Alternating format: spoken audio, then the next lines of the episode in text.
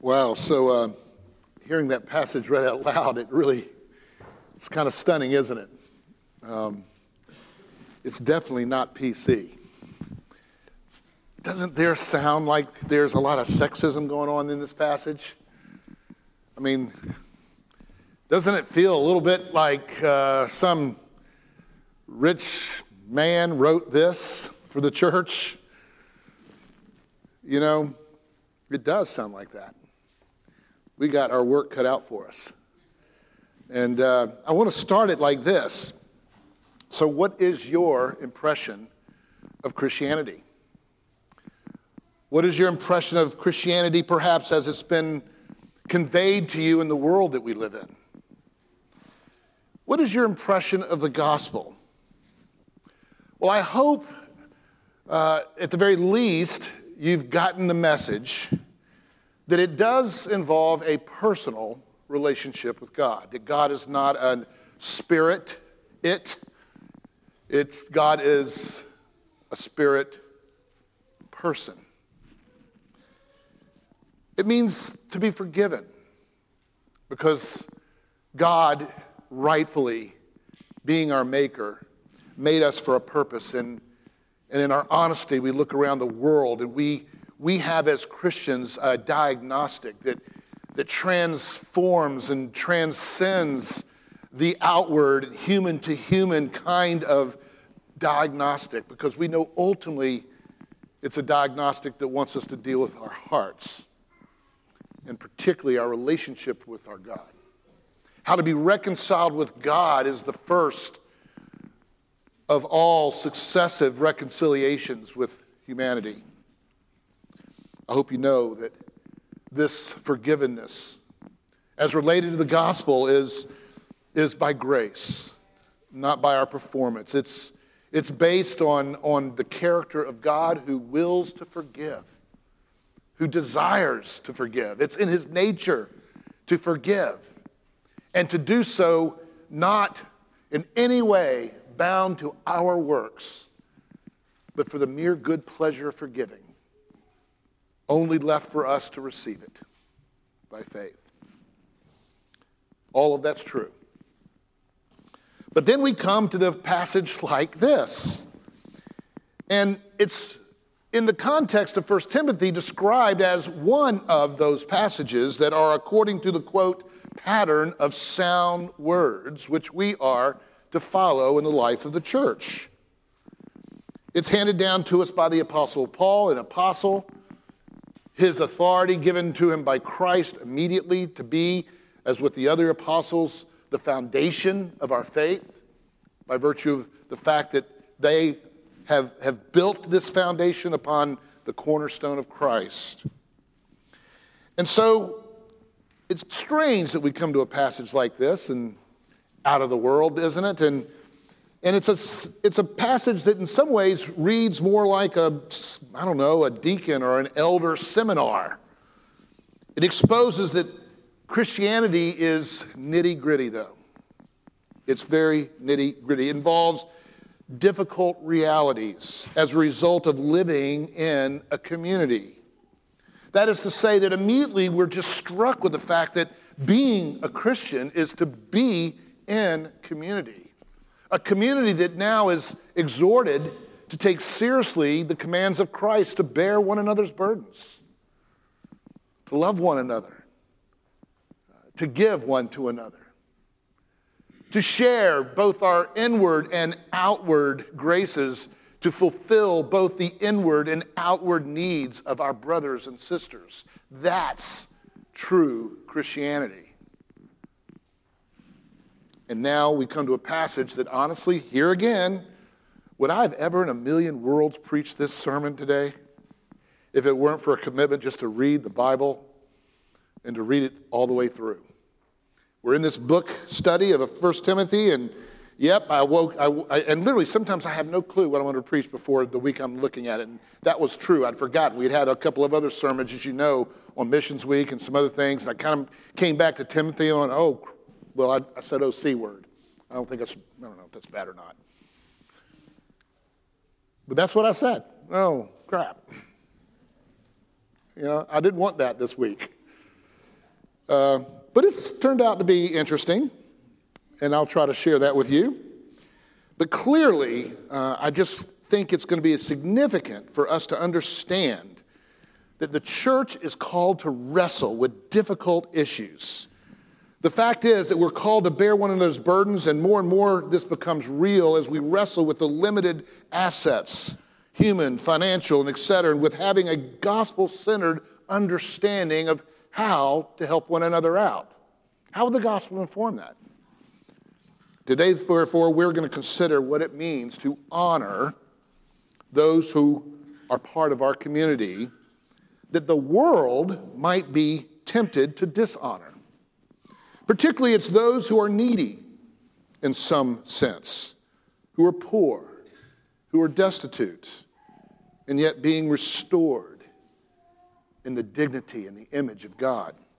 How then would we do this in order to restore one another holistically and fully? By dishonored, therefore, I don't mean the dishonorable. I mean, again, those who we, the church, or the world tends to dishonor. What then does it mean to honor the widow? And who exactly is the widow in 1 Timothy 5? And what category of person are we now talking about universally in the life of the church as here represented by the widow? These are some of the questions we're going to look at.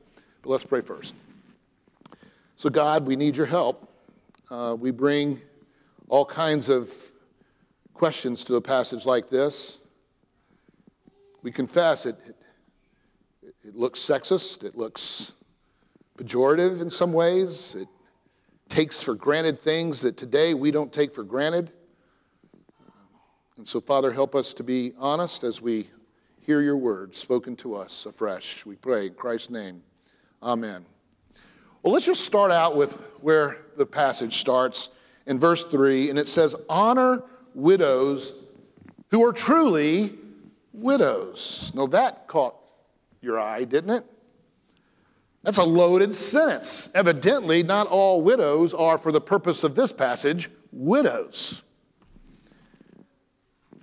There's a widow who doesn't qualify in a certain sense to be treated like the widow of this passage.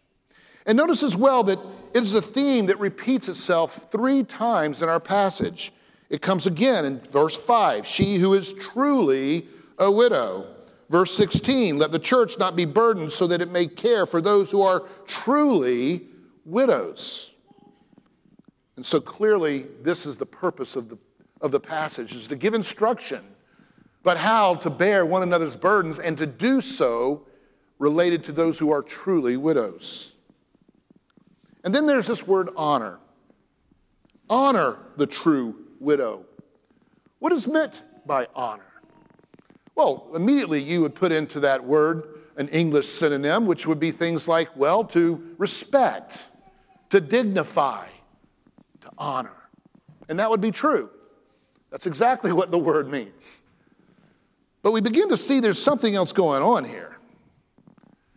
And clearly that's right because this passage is found in the context of a series of passages that is speaking this word honor.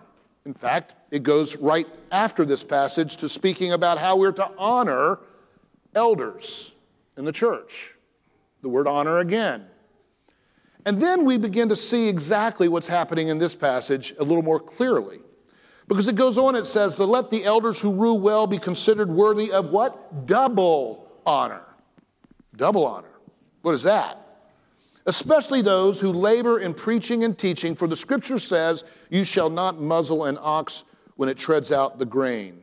And so the laborer deserves his wages. What is double honor? It's the honor of treating someone with respect and dignity, and it's an honor that is given to them when you give them what they are worth in wages that you give them the financial means to live outwardly in a manner that is dignified, commensurate to the inward dignity that they enjoy being in the image of God. That's what's going on there, and that's exactly what's going on here. This financial aspect. Notice, for instance, verse 9. The widow, we're told, is to be enrolled. There is a list, there is a ledger. And somehow we're talking about the kind of honor that would, would enable her to be enrolled on this ledger, a list. And as you go through it, it begins to become clear that this double honor is in view.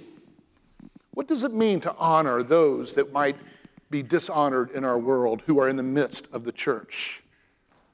What would it be to really dignify them versus to patronize them? You see the questions that are starting to get raised here that are much more gospel than you think. Okay, so notice then, seeking to distinguish the true widow relative to those who ought to receive double honor.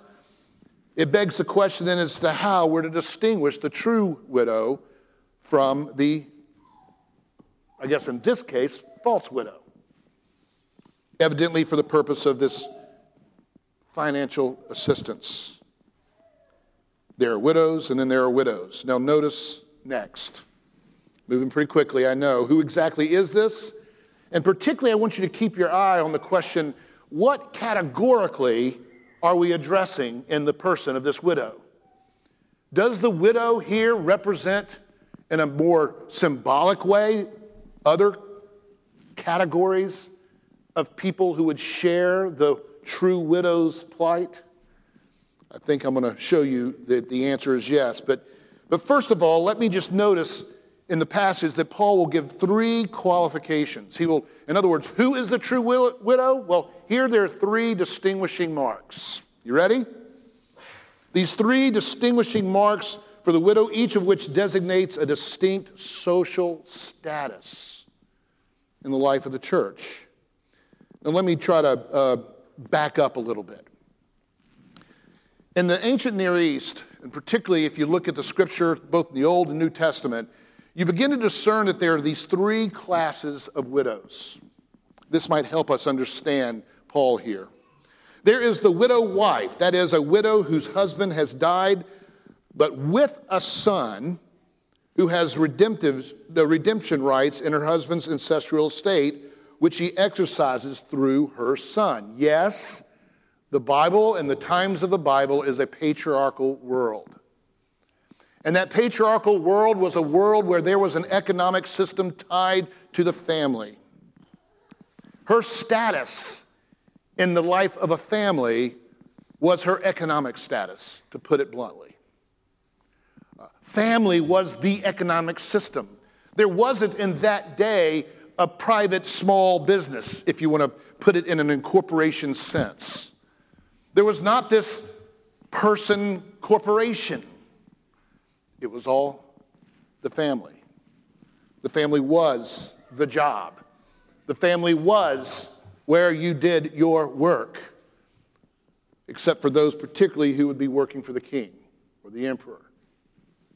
But the, the context here is clear, and we'll just have to get beyond the fact that this is a first century passage and pull the principles out of it.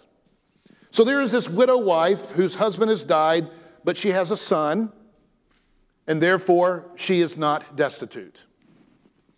There is the wife of the dead, who is a widow whose husband had died before fathering an heir to exercise the redemptive rights to his ancestral holdings. The law of the Levirate in Deuteronomy 25, for instance, explains this. For example, it applies to the widow of, his, of this status, and Ruth is described this way in Ruth chapter 4, verse 5.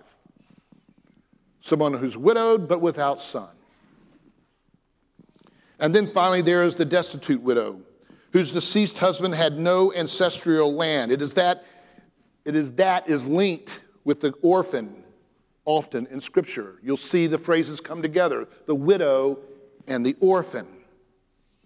So, which widow are we talking about here in our passage? Well, it's not the widow with family.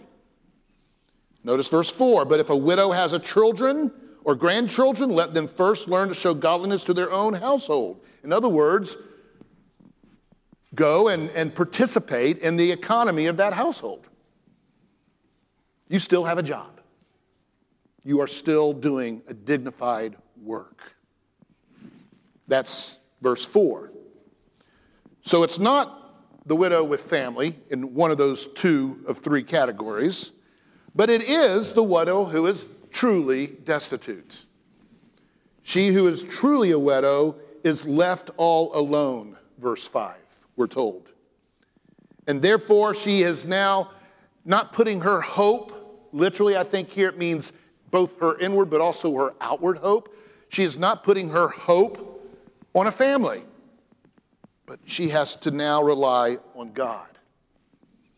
And continues in supplications and prayers, night and day, that is bearing, putting her, casting her burdens upon God, this person, because she has no one else to cast her burdens on to, who have a real relationship to her in that family system economics of the first century. Are you getting this? Notice the word here to the family, verse 8. It warns families. We often take this right out of context, by the way. I hear people say this all the time.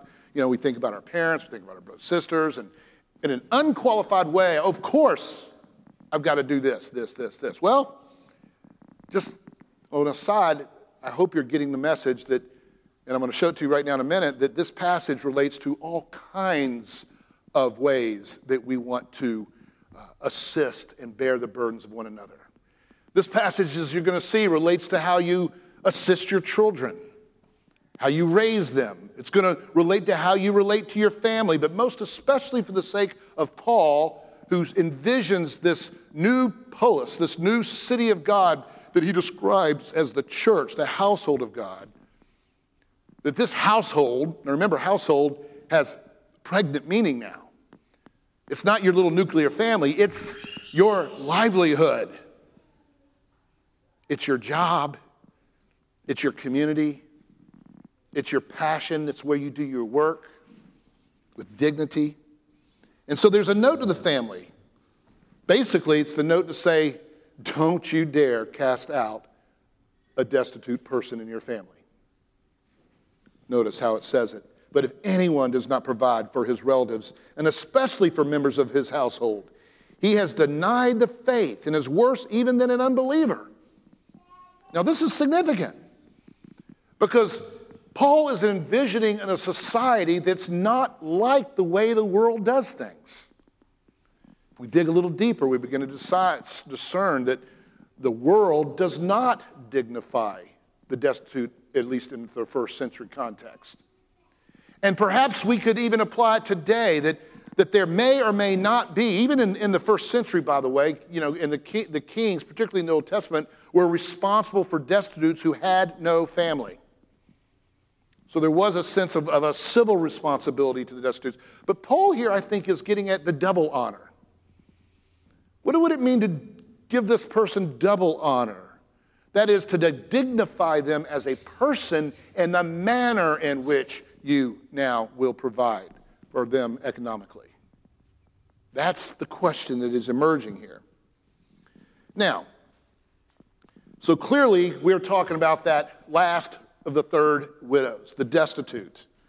The destitute as then to categorically be related, I'm arguing now, to all categories of persons who find themselves destitute. Now you say, Pastor, you've taught us Show me that in Scripture. I will. Psalm 68 5. Notice how these two words come together. God is the father of the orphans and the protector of the widow. Synonymous. James 1:27. This is a long tradition. I won't read all the scriptures. That was an Old Testament example. Now go fast forward to the New Testament. Religion, according to James, is pure and undefiled before God the Father, and it is this, quote, to visit orphans and widows in their affliction, that is, to bear their burdens, to keep oneself unstained from the world. And so, those who are destitute, those who are without family, that is, an economic system wherein they can fulfill their imago Dei destiny and work with their own hands, in the words of Paul in Thessalonians, that they might be self sufficient. That's the goal. That's what we want everyone to be able to do. The dignity of being self sufficient. And that sounds almost counter Christian in some ways, in the way that we've kind of screwed this thing up. But find me a person who is in debt or who is a recipient of, of non dignified financial support, I put it that way. And you will find a happier person who gets up in the morning, who knows themselves to be participating in God's economy. And that's what's going on here now. You see, it goes on to say those destitute are those who are unable to get a family, which is to say, in modern days, they're unable to get a job for whatever reason. They're unable to pr- provide for themselves. And so you see that in verse 16. If any believing woman has relatives who are widows, let her care for them. Let the church not be burdened so that it may care for those who are truly widows. Now, I, I don't think anyone's going to like this passage or, or, or, even appreciate it. I shouldn't say like, but appreciate it until you've been in a real live community trying to deal with all the real live needs of that community with limited resources. And then you begin to realize, wow, the scripture is really cool. I mean, it's really taking this seriously to bear one another's burdens. It's not these little cheap cliches that are thrown out But man, it's tough, it's hard. What would it look like, really, to do this? Because the fact of the matter is, there's a distinguishing here. We've got to figure out who are really destitute, who therefore really need the assistance of the church in a manner that can dignify them. And it's not going to be viewed as less loving to dignify those who can, even if you come alongside them to help them. That's the point he's making here. If you translate from family systems economy to, of course, uh, a more capitalistic society that we live in today. He envisions this person who now has lost her husband, but who has a family of still being a vital part of the economy and in her own dignity, participating in the life of that family, making sure the family knows that it's their obligation and make sure that she has a place in their economy. That's pretty cool. Therefore, this section begins with a concern that the church give proper recognition to those who are really in need. I might add that this concern for the widows and the orphans is, a, is an incredibly uh, rich tradition in the Old and New Testament. You can go back to the Old Testament in Exodus chapter 22, Deuteronomy 24, 19, Job 29, Psalm 68, Isaiah 1. It goes all the way through into Acts chapter 6, how they, they brought all their, their, their things to the, to the life of the community of God and they were distributed according to those who had need. It's a rich tradition of grace based, dignifying based, bearing one another's burdens restoring us to the image of God. And so the first thing we've learned about this widow is that she or he or anyone is a destitute, absent the capacity to work with their own hands in some meaningful manner, to provide for themselves.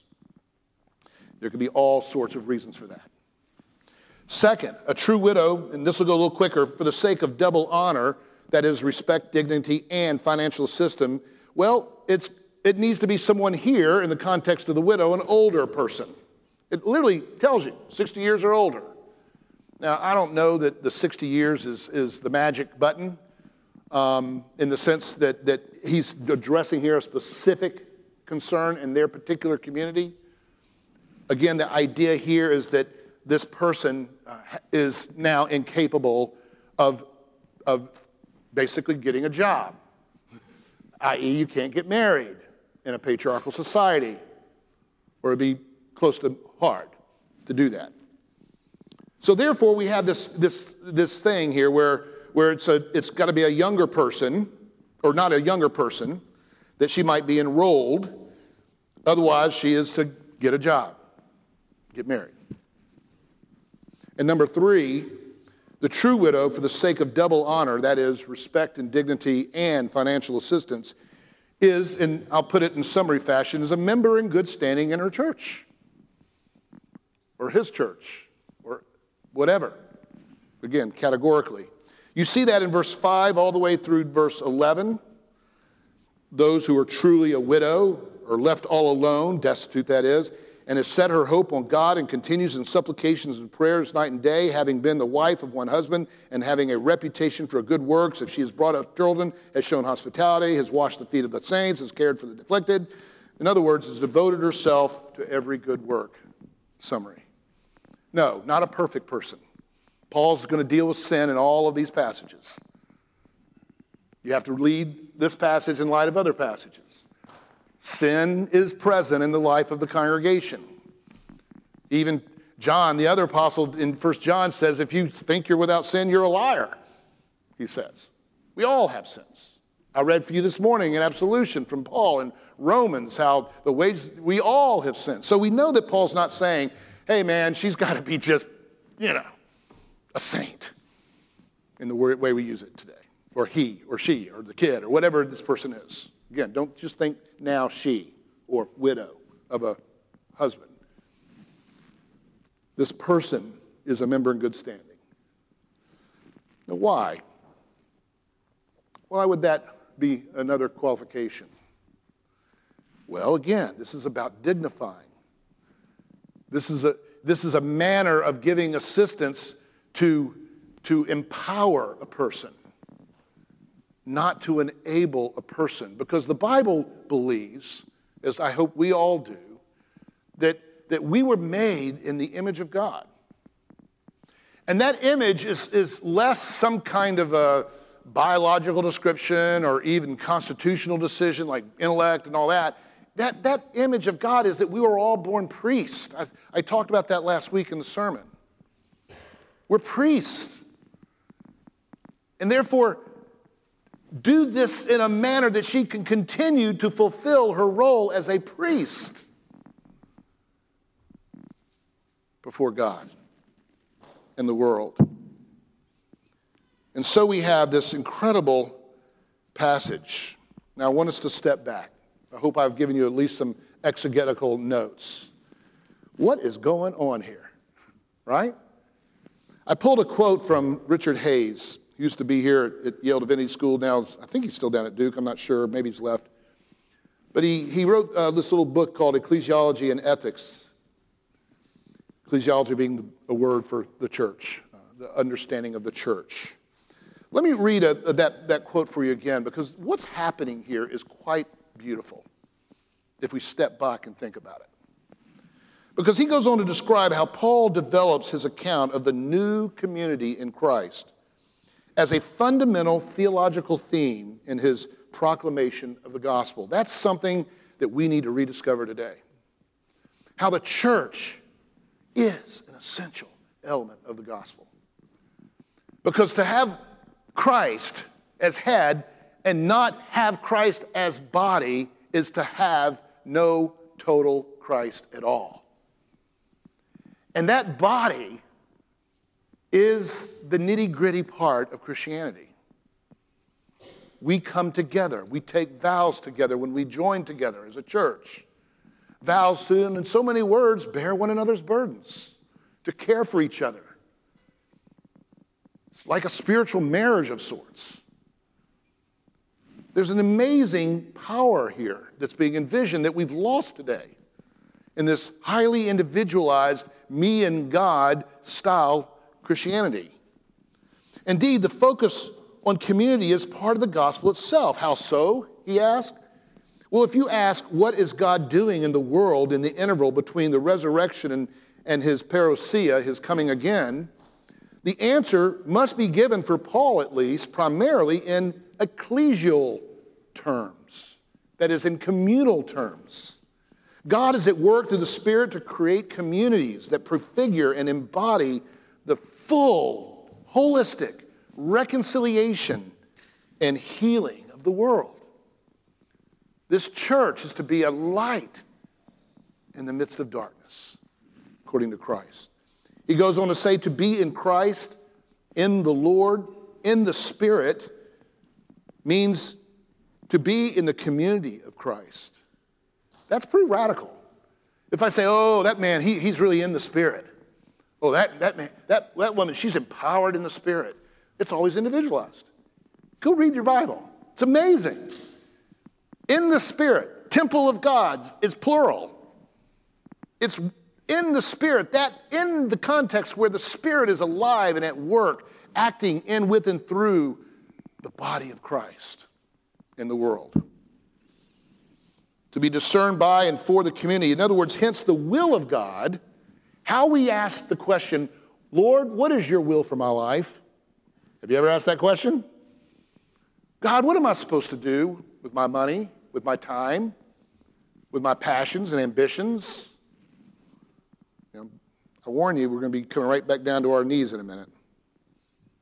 Here's the way that, again, Hays describes what Paul is saying. He says, Hence, the will of God is always to be discerned by and for the community, not by individuals in isolation. Wow. Imagine how that would change the way we live our lives. When I think to myself, I belong to my family, my Christian family, let's say entitled with the Graham, G R H A M, Graham. But I am also in the spirit, not just biological, that's, that's superficial compared to in the spirit. I share the DNA spirit of Christ with you and you with me. What would it mean to understand the nitty gritty of the gospel and the way that Paul here is fleshing it out? where now I'm expected as a Christian to participate in the dignification of those who are often found undignified in outward ways. Now, if you get beyond the platitudes and the cliches, you're going to see this passage as good news. You're going to go, boy, I sure hope before I give up that maybe vacation, I sure hope before I give up that kind of financial resources that I have, I sure hope that before I give my time, before I do this, before I do this, I sure hope that it really is participating in the gospel. It really is transformative in the way and the manner in which it's done so as to respect empowerment, transformation of image. And that is what is happening here. For us, our moral action is never a matter of an isolated actor choosing from among a variety of abstract ideas on the basis of how inherently good or evil that idea may be. That's not real. That's not corporal. That's not flesh on flesh, is it? That's the kind of stuff you can shout on the road in an abstract way and get a false sense of empowerment. What it really involves is doing something, giving something, yourself. Money and to give it is power. Notice I said money is power. I didn't say who's getting the power. There is a way in which we can give money, and it is empowering me. There's a way that we can give time, and it's empowering me. Let me try to give you an illustration. About, I don't know, eight, nine years ago, I can't remember, my, my daughter was a freshman in college. And, you know, it, she was pretty far away, and so it was pretty hard for me to get out there. But I made a commitment, you know, when she went, that that I'm going to take at least one trip a year. We'll go together with Lisa and all, but I was going to take this one daddy trip a year, and I'm going to take my daughter out to eat, and we're just going to have a date. So it came upon the time when we had organized for that, and I came flying in. As it happened, I went over to the house where she lived, and there sat a guy that I'd actually gone to school with in college. Um, he's a really wonderful guy, very godly. Um, he's a very wealthy guy. Things have gone well for him in his business. And rightly so. He's, he's just an, he really is a great, great, great guy. So we went out to eat. And then we got to the table, and can you imagine what's about to happen? You know, there's the pastor, and, you know, we all know pastors aren't very wealthy. They don't have much power. Now, I'm not, I'm being a little facetious. I don't think you think that necessarily. But somehow something happened. It started off quite fine. We're there, we're good. And then this person says, you know, oh, hey, I'm, I'm, I'm getting this. And I said, well, that's really great. And I really mean it. I thought it was very sweet, nice gesture, no problem. I said, that's all right. You know? I really appreciate it, but I'd like to get this. Then he insisted and insisted and insisted again. Meanwhile, our two daughters are sitting over there going, you know, like, what's going on? This is getting weird, you know. What is this, two machos trying to fight it out, you know, what's going on? And I mean, I was praying and I was thinking, and I'm going, God, what do I do here? You know, part of me says, Preston, just, you know, I don't get my kudos, I don't get my esteem from wealth or giving money or, or paying for bills and all that kind of stuff. So, so just, just, just give, give the dog a bone, you know, kind of thing. Let's just let it go. Let's, let's be peace. But then I, I, at least, and I could be wrong, I don't know, but, but then I thought, how undignifying that is for my daughter. You know, her dad came to take her out for a date. And by dang it, I'm going to take her out for a date. And so finally, I tried to explain. I said, Blank, you know, I really appreciate it, but this has got to stop. I mean, I literally had to, either my daughter, we're just going to go over there and eat, I guess, but can you just let it rest? I came and flew in to take my daughter on a date, and I want her to know how much I love her. And I want her to know her dad uh, took her out. We only get to do it once a year. Then what happened in that transaction? It was about power. No doubt about it. And there's a way to give that humiliates. There's a way to give that dishonors. There's a way to give that, that robs someone of the power of their decisions and the power of their will and the power of their industry. We want to raise our children to be empowered people, don't we? That is to say, we want them to see and to feel and to experience the consequences of their decisions so they know, for better or for worse, when I make a decision, it's powerful. So, what do we do? We allow certain consequences, even if they're ones that we don't like them to have, for their sake. Yeah, we put that little net under it. That's the, that's the magic. Where's the net? You know, how far do we let them fall? And that's always the hardest thing for a parent to figure out. But there's, but there's space. And it starts when they're very, very, very, very young, if you're a good parent of empowering your child. Do you get a sense for what's going on here? We are that kind of community in the world. We are the kind of community that wants to give power to others rather than use others to give power to ourselves. Now, this conversation could go horribly wrong if I start now to meddle in policy A versus policy B versus policy C in our world political environment. That's not my interest here. There is a principle, though, that is. However, that's to be manifest. And so, money is power. And that's what the gospel is all about.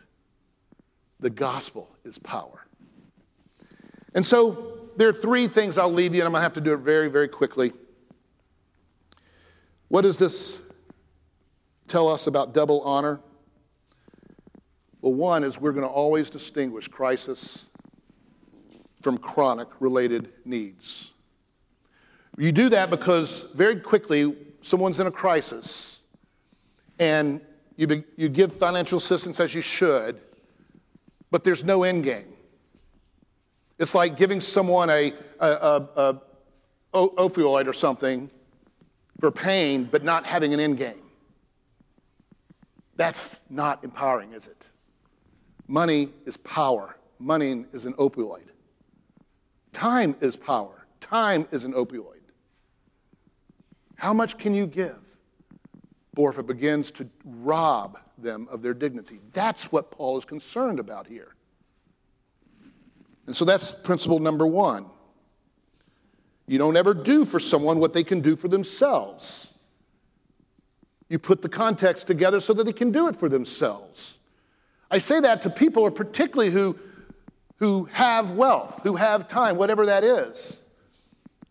Oftentimes, we do things out of guilt, and guilt is always trying to give us ourselves power. We want to do it out of love. We want to do it in a manner that, to as much as possible, we can not be the focus of the giving, but that they could receive in a way that they become proud. They become, let's let them be tempted with pride, if you will, in a way that's like that. You limit one way transactions to emergencies, and otherwise you seek for mutual two way one anothering transactions. There's a man who picks up our, our trash before the trash guy comes. You know, he co- collects bottles and things. He's an amazingly empowered person. I've gotten to know him. I go out there. We kind of make sure we leave all of our stuff there for him to get. And I talked to him one day. I said, You know, do you have a home? Nope. I'm homeless. He was dang proud of it. I live there, I have a little place over there, and I'd have it all together. I said, Well, you know, how do you live? I, I work eight hours a day. really? Yeah. Picking up these bottles. It's enough, he says. Now, I would rather him not live under a bridge. I'd like to find a way to kind of move this out. But I even, I even talked about it. I said, well, you know, there are ways maybe we could, you know. No, no, no, no, no. Why? This man he gets up at 3:30 in the morning and he boasts of it. He is an empowered man. He lives a lifestyle that to me looks dishonorable. To him, it's honorable. It's the difference between where power is located. It's amazing. It was an object lesson for me. I worked with just the opposite. As many of you know, I spent many years in inner city, and people who have no power, whose choices sometimes have no real consequence, whose life and bread is unempowering. Fathers who walk out the back door every Easter when, or, or, or Thanksgiving when the church brings the turkey and the gifts, and his child is happy, and he wants his child to be happy, but he's sick to his stomach because he has been just excluded. That's disempowerment. On it goes. Concept number two is it's always here for the Christian church based. We believe that, that true empowerment is a holistic empowerment. That to be restored to God is to be restored to ourselves, to be restored to ourselves is to be restored to God. There is a real corporal spirit connection. To touch my body is to touch my spirit. There is a connection. That's why we take sex so seriously. To touch your body is to touch your soul. That's a very sensitive, tender thing to touch. And it must be treated with great care. The kind of care that grace and grace alone can manage. Concept number three this holistic empowerment not only is it church based in the life of the community of faith, where someone's participating in the life in a full and holistic way with pride and dignity of being part of the body and their work. Gospel, of course, is inward. I'll leave you with this quote. It's as if Paul is saying, Christians, just be the church. And if you know what Paul's meaning by that, be the body of Christ.